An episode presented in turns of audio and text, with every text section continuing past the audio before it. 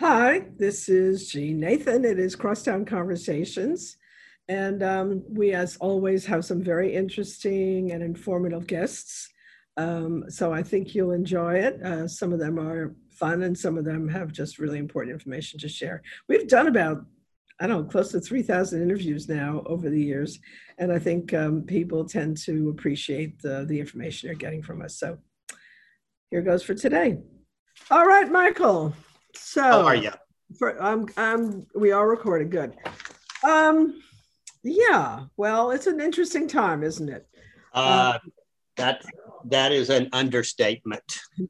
I, I don't think I've ever in my entire life, except maybe when I first graduated from college, not even then, uh, uh, was surrounded with so much uncertainty because it's one thing to be uncertain about your own life, but when you're uncertain about your everybody's lives and your city and your country and the world, that's a lot of uncertainty. The big thing is the world. I mean, we've all dealt with, you know, whether it's 9-11 or or Katrina or right. or BP or or 2008 meltdown, but this isn't.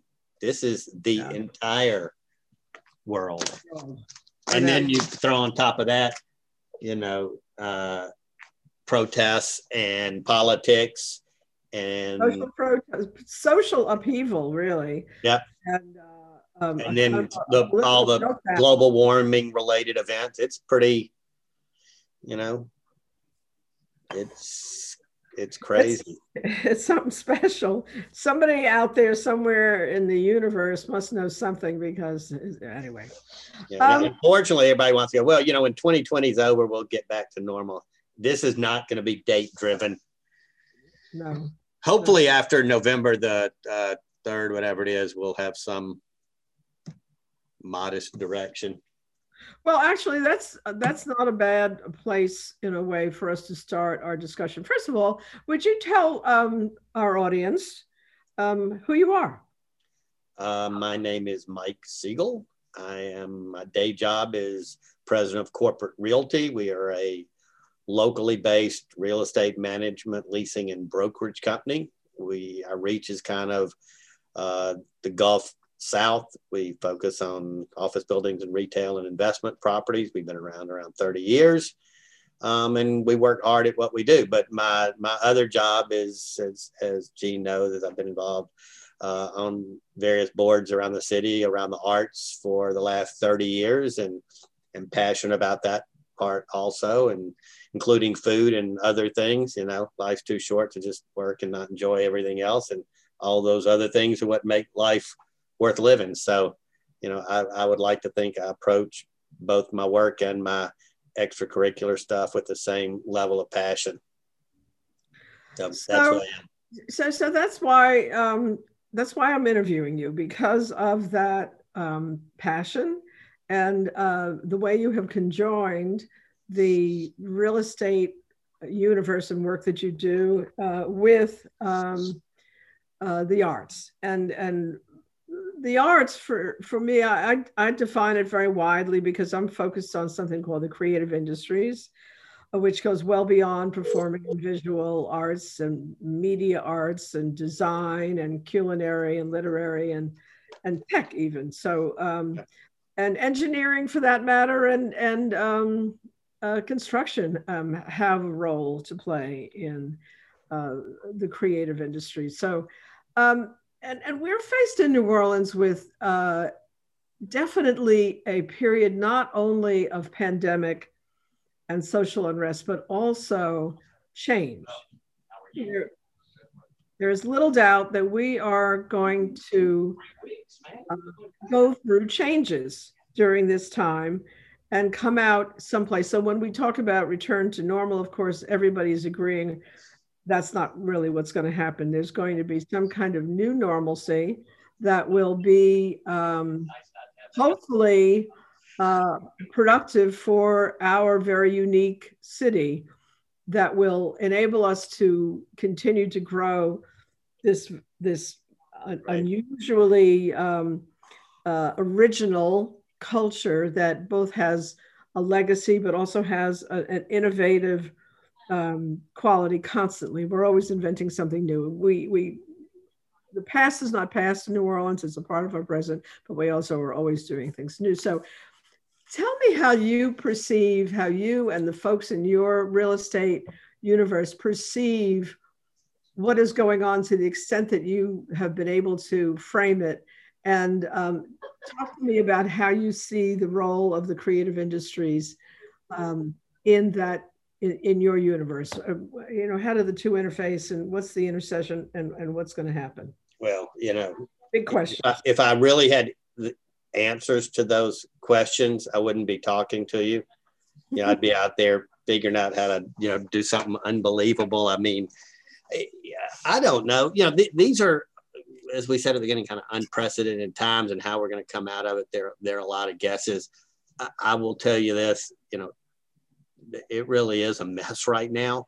But if you think about what individually we've lived through, the cities lived through, the countries lived through, the world's lived through, there's going to be another side of this. I mean, and I'm not that old, but whether you go back to the Depression or World Wars or 9 11s or whatever, you know, when you're in the middle of it, you don't know what the other side's going to look like. And you kind of have to just deal, put one foot in front of the next. But all of those things you come out of, and there's another side, and it's really how you react to those things. I think what's made this more difficult than a lot of things we faced in New Orleans before. We're we're still in the middle of it. It's not an event where there's a a, a clear start and a clear finish. You know, we don't know if we're a quarter of the way through it or halfway through it or toward the end. So, you know, I don't think, you know, and I, I compare rightly or wrongly to, to Katrina for us. You know, Katrina, it was an event. And after a few weeks or maybe a month or so after everybody realized we're going to be here, you figured out the path forward. We're not to the other side yet to even know what that path forward is. I guess all I'm telling you, you know, I think New Orleans and, and, and the business community here in the city, you know, is going to come out of it. And I actually think we have an opportunity to come out of it pretty well because I think, you know, what New Orleans to me at its core sells and what makes it what it is is its authenticity. And, you know, I don't view that as just kind of as, a, as you know, like just to throw it out there. I think we truly are authentic. And I think in this post craziness, people are gonna that's what people want is authenticity. So i think new orleans will do well. Um, we've just got to get to the other side and and and you know figure out you know what what the new normal is going to be.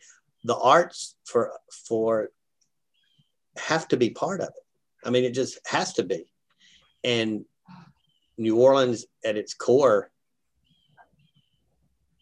is, is inextricably tied to the arts. And as you described, Jeanne, not arts as in art and painting or even art and music, but whether it's visual arts or performing arts or culinary arts or, or, or architect architecture, you know, that's at the core of what this city is. And that's why people come here for the arts. Now, maybe not in the traditional, like all the nice things behind you art, but that's what it is. And I think the trick is what you've been working on for years. What we all have to figure is, you know, how to weave that into the into the reinvention and and into the recovery.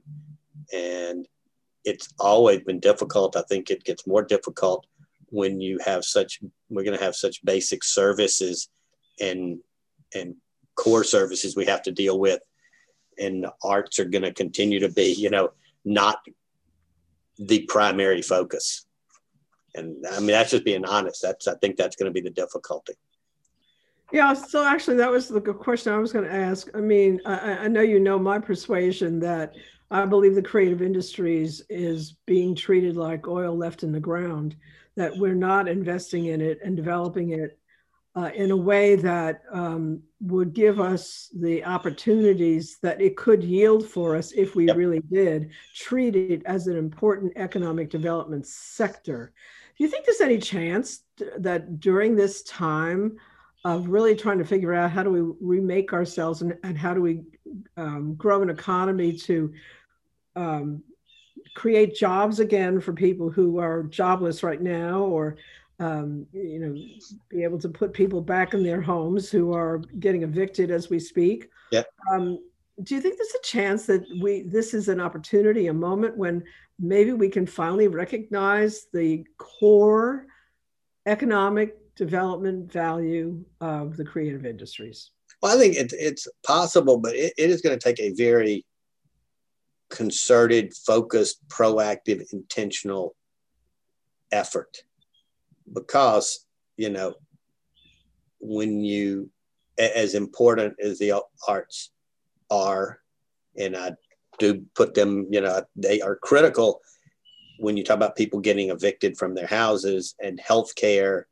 There's a couple, you know, and you look at philanthropic dollars that the arts need, and you look at governmental support, whether it's city, state, federal, you know, that, that the, the arts need.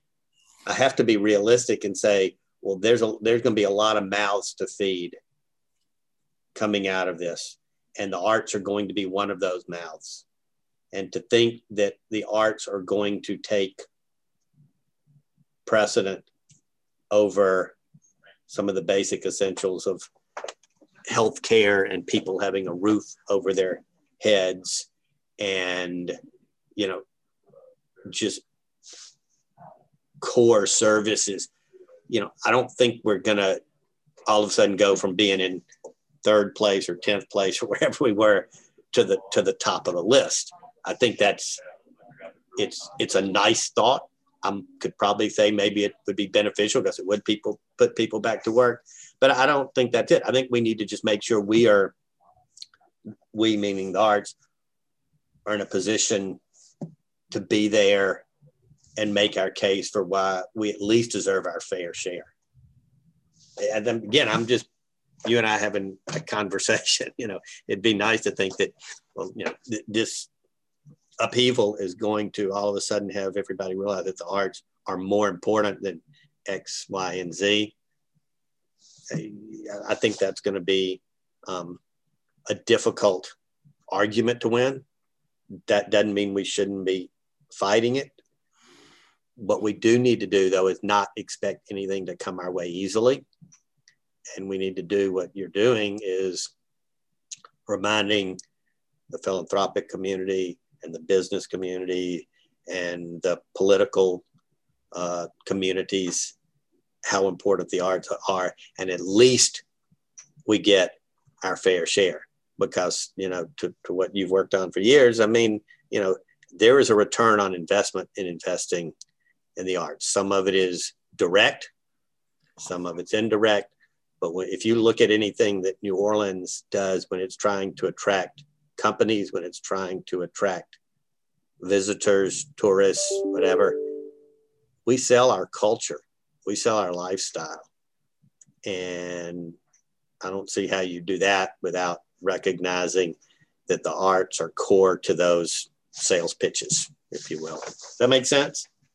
Absolutely. I, I do feel that um, we underestimate the uh, economic engine of the arts, which is different from saying that it's an important part of our lifestyle. Arts has been recognized as an important part of lifestyle since the beginning of time, but um, as of around the 70s, really a, a, lot of cities started recognizing, as a result of analysis and, and research, that it actually drove economic activity. I remember a study that was done in New York.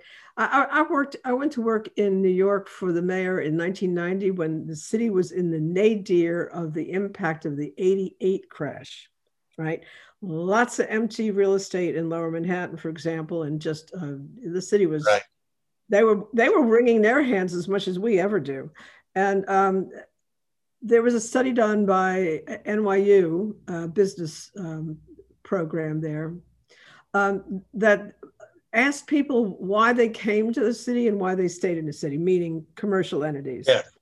And the answer was culture, but not just from the standpoint of being able to go to a museum or a, or a, or the theater, but because of the uh, talent that's important in in growing the industries. So, especially like the financial uh, industries, they need good marketing folks and, and marketing yeah. folks are actually creative industries people so it turned out that study said that the top two reasons a company comes to or stays in new york was one where the ceo lives if he lives in right. connecticut um, that company's at risk uh, but two the creative resources of the city. So that's when I became yeah. ever more passionate about the arts as economic development as opposed to just uh, on its own. So, and I'm just saying that in a time when we have discovered, and and every community goes through this, discovers if, if you're a monoculture, basically, if you're a mono economy,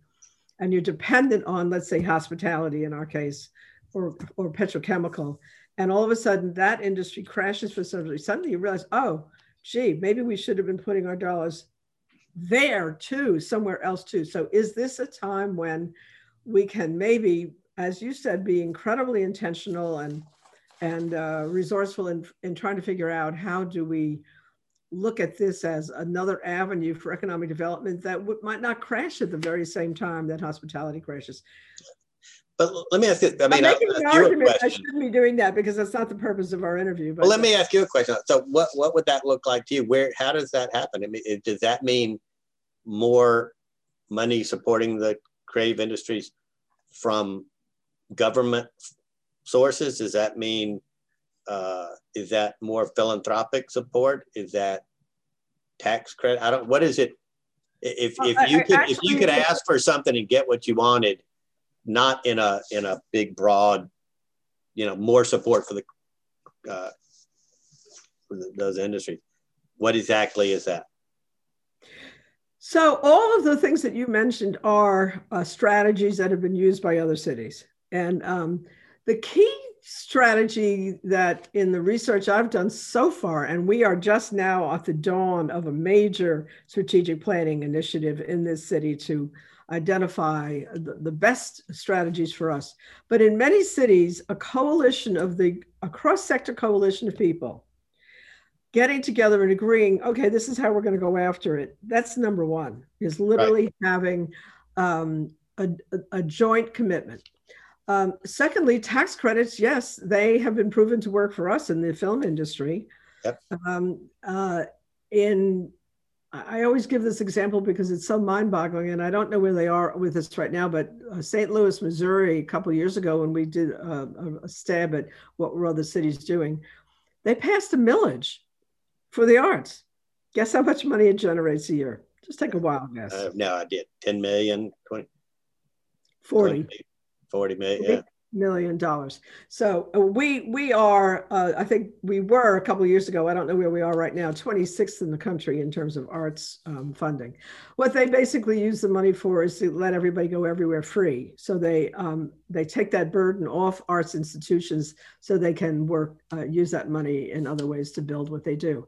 But um, so yes, um, a millage, tax millages. Um, that's another way. The, the issue is to find new revenue sources for both support as well as investment, and mm-hmm. treating and treating again treating the creator industries as economic development. So what does that mean? That means literally uh, investing the same way we're treating water, petrochemical. We need to be thinking about how do you treat the creative industries that way. But yeah. I, I, am I'm, I'm playing a little bit too much of an advocate role uh, in this. No, no, I, I, asked you that. I, yeah. But um, what I, I, I want to ask you this, I want to understand better because it's so hard to understand. And it's back to that, the, the beginning of our discussion where we said the uncertainty is phenomenal. I'm so confused. On the one hand, we are selling property residential at any rate. I don't, don't know as much about commercial. You can inform me on that. Um, at higher prices than we were before COVID. That, at least that's what I've seen some reports say. Yeah. At the same time that we're selling less property, um, we're looking at our core industry being flat on its back at the moment and we're faced with um, realities about climate change that I think finally are penetrating even the, the biggest climate deniers. You, you can't look at flooding and fires and uh, and one tornado, one um, uh, tropical storm after another, and not think, "Wow, what's going on here?" Not so, everybody believes it. No, I, I definitely not. But I think a few more people have I, have said, oh, wow, what is going on? So, um, with all of that, um, how come our property prices are going up?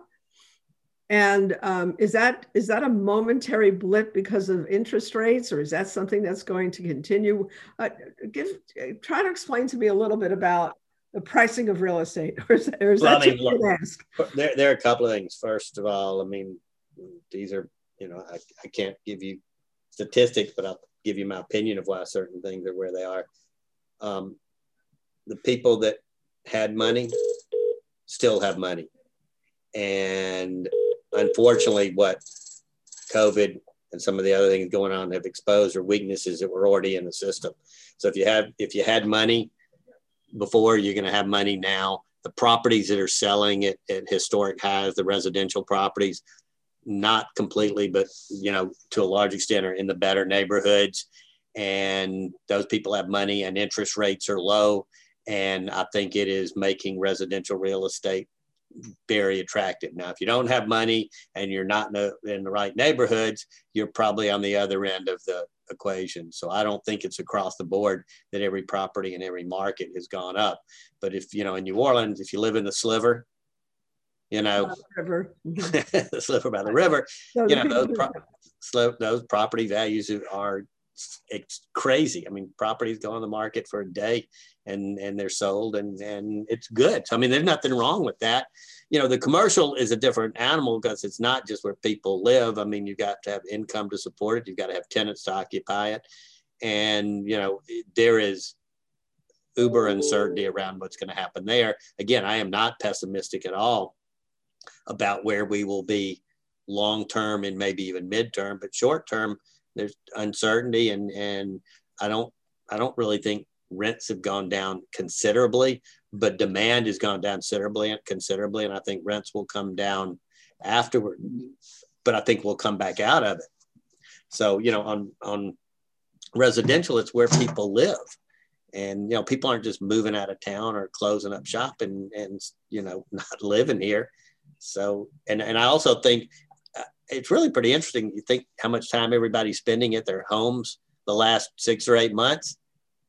I think there's some nesting and, you know, all right, I'm going to be here. I'm going to spend more money on my house. I got to be here and work it at my house a little bit, or maybe I'm going to go back to my office, but, you know, I want to live where I want to live. So I think it's been probably good overall for residential values. There is no way you can suggest it's been good for commercial values. I think, you know, if you look at commercial real estate, uh, there's a lot of different pieces and parts of it. But if you kind of look at the tip of the spear, hospitality and retail have hospitality has been annihilated.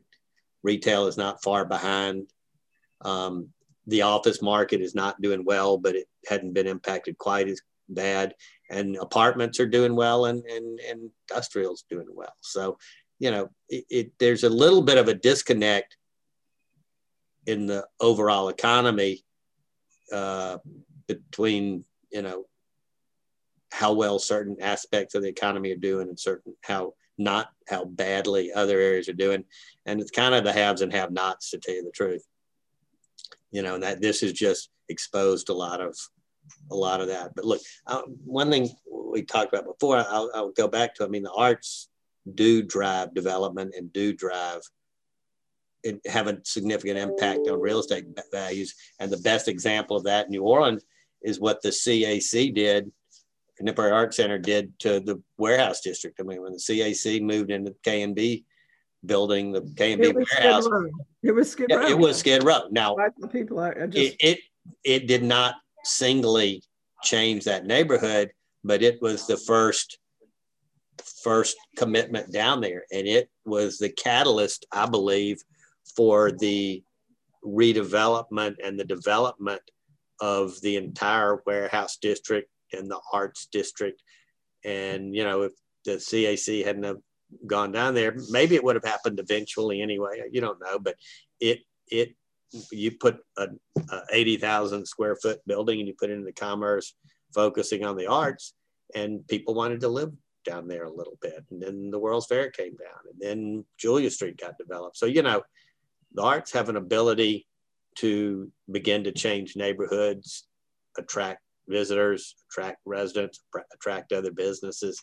So I, I don't I don't discount at all the economic impact of the arts. I mean, I think it's, you know, it's just hard to measure. Sometimes it's easy to look back at it and see how it happened, but it's a little bit harder pitch. I'm, I know that's what you do and try to do is quantify the tangible benefits, the economic benefits of the arts, the creative industries. I, I really don't. Sometimes it takes uh, a, a, really profound realization of how bad shape we're in, and um, and and then realizing that we we had better figure out how to work together. It does. I mean, it takes something really bad to happen, and this is about. You know, again, there's worse things that can happen, but it's you know we're in pretty tough dealing with this for the last six or eight months, and probably for the next six or eight months or longer. Might be a wake up call to everybody that you know we are much stronger as a, a, a cohesive nation than you know a bunch of people thinking their their their way is the only way. Um, well, what are, you, what are you hearing from people in your industry and other parts of the country? Do you talk um, about the folks in in the real estate world outside? It's all over the place because I mean, you know, if you're sitting in New York City it, it's a whole different world. Or if you're they're worried about whether they're going to have an office market, right? I mean, and and it's it, they're a lot more shut down in certain respects than we are. California, I mean, is absolutely shut down. But you know, I mean, everybody's still doing business. I mean, I I'm, you know, it, it, it hasn't ground to a halt. I think most everybody believes, you know, what we've got to do is get up in the morning, come to work, put one foot in front of the next, and keep working on things that we can work on. And, you know, if you have transactions, if you have requirements, if you have things you have to deal with, you just keep doing them.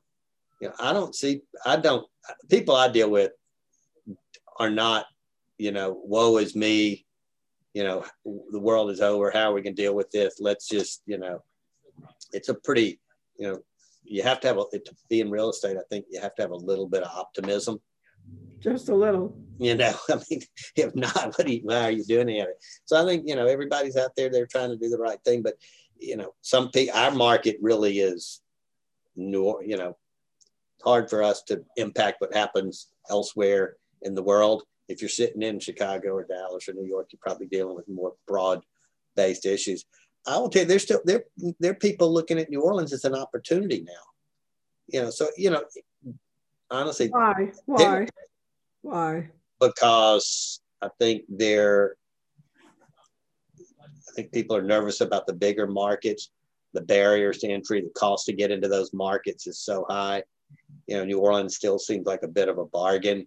It's a place where people want to live, and and you know, it, it's got the things that it's always had. I mean, people want to be here, and and I think people see an opportunity to come down here and maybe not have quite the level of competition for deals and for investment opportunities they do in in in the major East Coast and West Coast markets.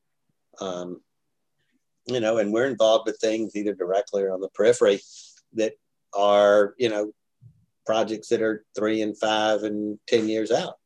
So you know, it, it back to the beginning, you kind of got to just have to get up and keep moving forward. And that's what I think the real estate industry pretty good about. I mean, you can't just wait for things to come your way. And, you know, everybody can deal with it a little bit differently. And, and real estate industry, like I said before, industrial is one thing, apartments is one thing, and retail and restaurants. I mean, so you can't lump it all together. You can't yeah. lump the whole country together, every city together, every industry together. Um, you know, just keep plugging. Michael, what's the most innovative project strategy, business you've heard about in the past few months? There are innovative things happening. There are people trying to figure out how to use the online marketplace. You, you hear plenty of stories from people in the arts who can't perform live and, and, and can't be in a gallery, but they go online and it, they're not making up the difference, but they're they're expanding their market hugely. Well, look, what necessity is the mother of invention. I mean, look at what we're doing. We're having a Zoom interview.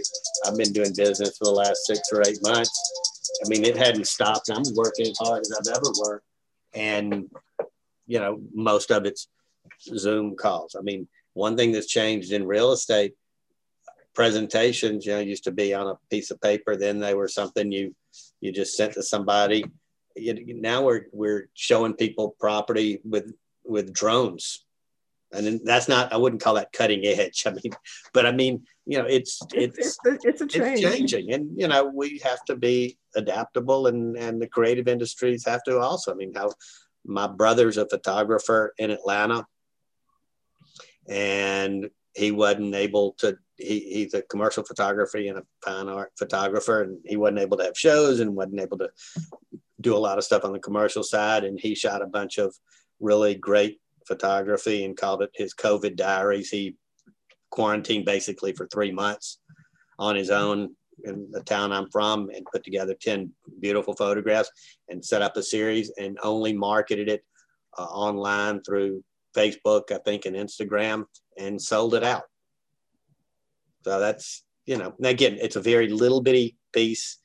No, but that person thing is what's happening. Yeah. But it's, you know, well, I can't go shoot portraits. I can't, there's not advertising photography as much out there. You know, things are kind of slow. I'm not going to have a gallery show. So, you know, he did a, a, a 10 great photographs, put a series together and produced them one, I think it was once or twice a week for five or six or eight weeks. And, you know, then you could buy the series or buy them one at a time. And, you know, made a few little money and got his work out there. So, I mean, that's one person doing one thing, but you know, the good part, I think, from the creative industries, the nature of what it is is creative. You know, I think that everybody hopefully is figuring out a way to survive, make a living, reinvent themselves. Yeah, I mean, we hadn't, you know, I don't think the repercussions of what's going on with COVID have been felt really. I mean, everybody, you've had PPP money, you've had banks for, you know, providing some forbearance to some extent, and you don't have the huge vacancies that happened because of Katrina. Um, and and there may be some, but right now, you know, I, I think it is um, a different kind of recovery because I think you're going to have a lot of the same pieces and parts in place that you had before. And it's, it's how to restart things, not how to start all over necessarily. Okay. I, mean, I, I want to just, uh, one last question I have, and then I'm going to let you go. Uh, do you think that the social unrest around the Black Lives Matter movement and the shootings of people that have been uncovered essentially by virtue of videos, yeah. um, do you do you think that that is reaching into the business world, corporate world, the real estate world to an extent that there, it's going to result in any kind of new policies regarding social issues? Yes, I really do. I think, you know, when you see it, when you see the attention that it's gotten from every major corporation, from every major sports franchise, I don't think that this is a um, a short term reaction. I think it is a knee jerk reaction, but I think it is going to have long lasting implications. Now, I don't think that means there's a quick fix. I think the social justice issues that exist were were created over 400 years, and I think it will take you know a concerted effort for a long time to to fix them. But I think absolutely, you know, it it's just there's a moment that's taking place now, and I think that the the attention is unparalleled, and I don't think it will just dissipate you know, and all right, what's what's the next, the, you know, the issue du jour? I think this is this has permeated every company. Nothing to do with the arts, whether it's certainly the arts, but you know, whether it's a bank or or a shoe company or the NFL or you know, or a local local company. So it's it you know we we will uh it's kind of about time, but I think it's something that we'll we'll see changes over. You know, I think this will continue. Mike Siegel, Corporate Realty. Um, thank you so much for what you do in general for the city, but also sp- very specifically um, for the creative industries and all the help you've given the Contemporary Arts Center and the Arts District over the years. Keep on, and um, thank you so much for your time. And my uh, pleasure. Share with me anything I should know about as we go forward. Take care. We have with us today Michelle Varisco, who is one of the more um, lots of artists today are dealing with current issues, including our rampaging at this point climate change. But she has been intentionally focused on this for quite a while and um, has a show presently at Good Children Gallery, which is one of the really interesting galleries in town on St. Claude Avenue that is titled The Last Days of Now.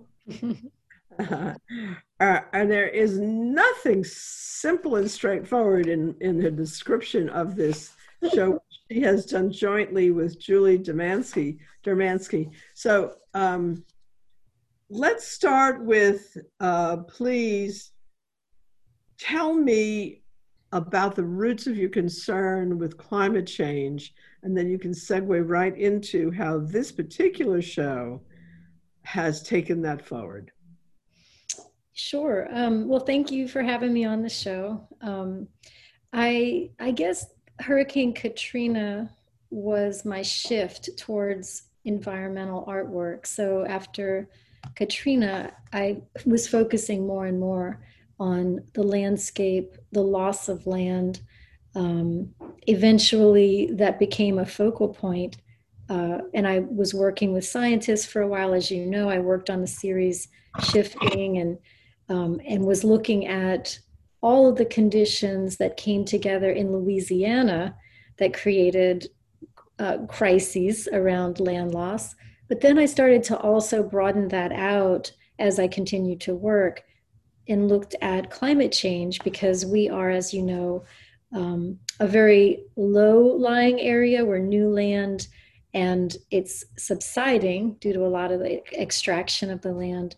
The waters are rising as the as the uh, glaciers melt, which means that we're getting it from all sides. Right. And you know, for for a number of years, I did outdoor installations. I did interactive installations in museums. And um, this round, I'm using magical realism to imagine New Orleans as it's predicted to be in 2050 um, by NOAA. The um, the prediction is that we would be five to six feet underwater. And at first, I worked in pools doing this type of photography, but more recently, I started working out in wild settings and bringing some of our wonderful culture with me to go underwater. And as we as we've worked on this series, um, we have conversations around the issues, and these are all people that I admire greatly that are either somehow activists in their own right, doing what they can for clean air, clean water, and more importantly, um, to lower fossil fuel usage, which is is definitely um, pushing us to the brink. And Julie Dermansky was someone that I met around the time of the BP oil spill, which we were both photographing. We became fast friends in uh, 2010 and have been in communication ever since. We, we just run ideas by each other. We're constantly supporting each other because our work is difficult in some ways, um, focusing on some of the issues, we translate it differently. So I use the magical realism, and she's a rigorous documenter. She's stayed with that documentation over the, gosh, as long as I've known her. So now explain magical realism and what a visitor to the gallery can expect to see? Well, um, by magical realism, obviously we won't we can't breathe underwater but in these photographs it looks as if we've adapted to this um, this state of being underwater in a kind of bizarre way where um, our bodies have adapted. Maybe we didn't want to adapt but we had to adapt due to the conditions of of um, the uh, you know this this climate change period we're in presently. So the series picks up in this liminal zone okay? It's like it's informed by the present but it's it's like the not yet zone. Um, and um, the not yet and the no longer and the eternal now all at the same time if that makes any sense. But again with magical realism it you know you can do whatever you want. As an artist i'm like a magician and i can sort of approach this from any direction i want. So i'm using this this term is actually used in the literary um, circles more and i i do i definitely do get informed by um, reading a lot but this this is where i picked up the term because i didn't really it's which it's term magical realism magical so realism it's, it's used more frequently in the literary circles, you know. What does liminal mean? Um, sort of, uh, sort of like interstitial, somewhere in between. It's like not, it's not in any particular um, place. Um, I don't know how to describe. I could, you know, I don't know the exact definition of it, but liminal is um, is kind of um, neither here nor there. Neither here nor there. Yeah, but but the, you know the the idea, of course, is um, that um, for one this is my way of synthesizing my fears, my anxieties around where climate change is bringing us and the predictions that are happening for us. You know, I, I adore New Orleans. I'm born and raised here. I've I've lived in Europe. I've lived in other parts of the country, but this is where I abide. This is my home. So when I try to process some of the things happening, and even Julie's photographs, or even what I've seen with the BP oil spill flying over it, these disasters that are apocalyptic in my mind, when I think about that and I try to hold that, I get so overwhelmed with the fact of what we're doing with this precious, precious time that I, I need to find a strategy as an artist, as a human, as a spiritual being to kind of move through it and synthesize it in some kind of translation. And um, and this is the way I'm doing it. One of the images in your press release uh, by Julie Dermansky is um, called Roller Coaster Ride in the Atlantic. And it looks pretty much like a wrecked roller coaster ride in the water. Uh, I assume it's not really a roller coaster, but that is actually part of one of the um, oil rigs that collapsed, or or you tell me what it is. Um, no, that's you know I think that that is um, it's not an oil rig. It's a it's actually um, a roller coaster ride. It really is a roller coaster ride. Yeah, it's okay. a, it's in What's the north. out in the middle of the water. Well, it's been flooded. You know, there that would have been Hurricane Sandy, I believe. Um, and yeah, I don't know all the history of that, but it was in the Atlantic, so it would have been knocked off a pier on the Jersey shore. Oh. so that's in a different region, um, but it's a coastal. You know, it's an area that's um, on the Atlantic. And then you have an image here um, of two people underwater, as you said, this is the magical realism part, mm-hmm. um, called Alert. And it's it's two people who have what look like fiery flags that are, of course, trying to um, send a message. Yeah. What's the, the message? Well, you know, the message is alert. Tune in you know, do what you can over there in uh, 2020 um, on the other side of that of that image you know where the viewer is. Do what you can now because this is you know this kind of future is um is down the road. Um the the people in that photograph uh, there's a man on the right who's named jacob reptile martin who designed the costumes that they're wearing. And um, on the left his, is his partner chris gang who's an environmentalist. And um, and and i guess before coming to new orleans chris was a grassroots organizer in west virginia's southern coal fields and um, he supported a community of mutual aid a mutual aid project for clean water access after a chemical spill there so he's deeply concerned about the, the irreparable damage that's been done to our climate by resource extraction.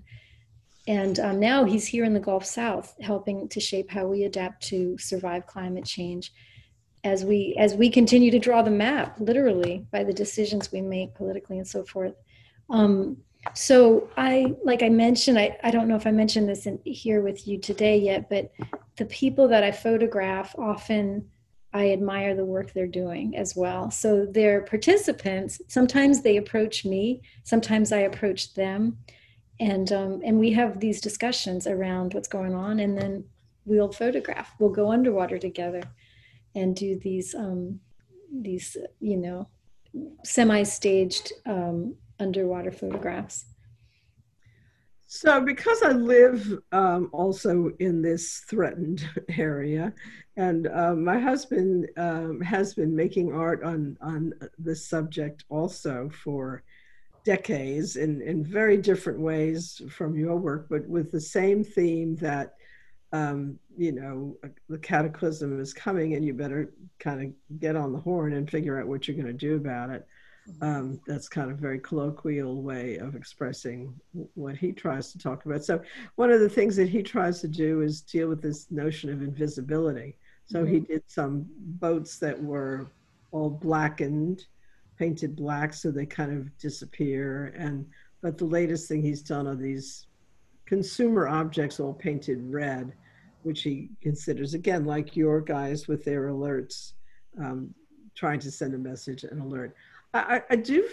I wonder. I, I I think that it seems like more of our artists in New Orleans are um, focused on this subject and trying to communicate about it through their creativity and their um, ab- ability to visualize in uh, various ways um, the dangers that they see in our climate uh, changing. Um, would you say that we are more focused on it here and there's more work being done in on this subject by more artists, or is that my imagination? Just because I'm surrounded with people like Michelle Varisco, yourself, and and my husband. So, well, I think I think you're you're definitely in a circle of concerned artists, definitely, and we're approaching it from different directions. And you're heavily invested in in talking with us about it and understanding it here. But i think there's there's a number of artists around the country around the world that are doing environmental work and it's exciting to see so much focus on it. To be perfectly honest um, i think when when i i guess there wasn't as many people working on it 10 years ago in new orleans. And i would say that um, when i was studying the the shoreline, for instance, and trying to create descriptors through installation and so forth through large panoramic images or um, tableau style images that people that were as big as the people standing in front of them. Uh, the reason I was working so hard on that was I was trying to figure out how to crack, crack this weird nut of like describing things that um, like land loss, which was always they always used a an analogy of a football field every day. They use these ridiculous uh, verbal descriptors. And I wanted to come back at that and, and actually describe what land loss looked like in a different way, in a way that people, when they moved through the artwork, the artwork moved with them. So the silk would follow them. I mean, I think artists are always trying to figure out how to um, to crack these nuts. All these different ideas that are too large to wrestle with on an individual basis to change it, but we drop both you, I mean Bob and I both drop like these droplets into water, and there's these you know circles of that grow larger and larger throughout the community. And I, I really believe that um, the shifting series came out in 2000 it was it was right at right right when the BPO OSPA was happening a little bit after that. So um, that was you know 10 years ago. And um, well I'm I was I'm proud of changing directions towards that and facing down my own fears about what's happening in the environment. Because I think a lot of awareness is is occurring you know throughout. And a lot of young artists have picked up younger artists than Bob and I for sure have picked up that um, and and run with it. So it's exciting to see all the different translations that are out there. And I think that right now, of course, there's this confluence of of um, epidemics, not just the medical epidemic of COVID, but the epidemic of fires, the epidemic of tropical storms, the epidemics of um, flooding um, that are, are, are really hard to escape. I've been afraid to call some of my climate denier good friends who, um, you know, I, I, I dared to send an email to my one of my favorite cousins who um, has been supporting Trump, and I and, and after the tax story, I, I've sent him an email saying, "So you still supporting the crook?" You know, and then we had an email exchange for the rest of the day, um, and so I'm af- I'm afraid to call uh, my friends and ask, "Okay, so you still deny that there's something really scary going on with the climate?" Um, how do you gauge the impact of your work? Well, that's a great question. I think that's a great story because when I present work out into the public, I'm trying not to preach to the choir. I'm trying to actually bring in your cousin. I'm trying to bring in my own family that is, I have strains of, of Republicans in my own family as well. I'm trying to bring in the larger population. And, and you know, they almost um, unwittingly become invested if they're interested in the work. They, if they read the statement once they've walked into the show, you know, and they pay attention and they think about what the artist is trying to put together for them on some level, you know, um, like Bob uses humor and cleverness and uh, and forms that everyone recognizes. He draws in people. I mean, I'm using different techniques, but we're both trying to like draw them in to then in create that engagement.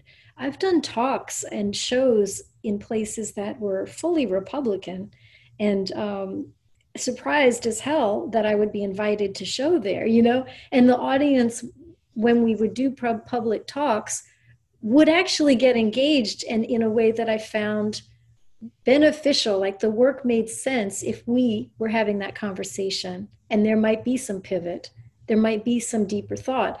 The most, um, I think, the thing that works best for any kind of um, society that um, is going to grow and pro- and be uh, more for, forward thinking is an educated society. The, the the societies that agree with some of the things that are happening um, and don't critique it I think are are not really fully considering it. It's the role of the artist to to bring things back to look at, to to think about. Not that we have the solutions.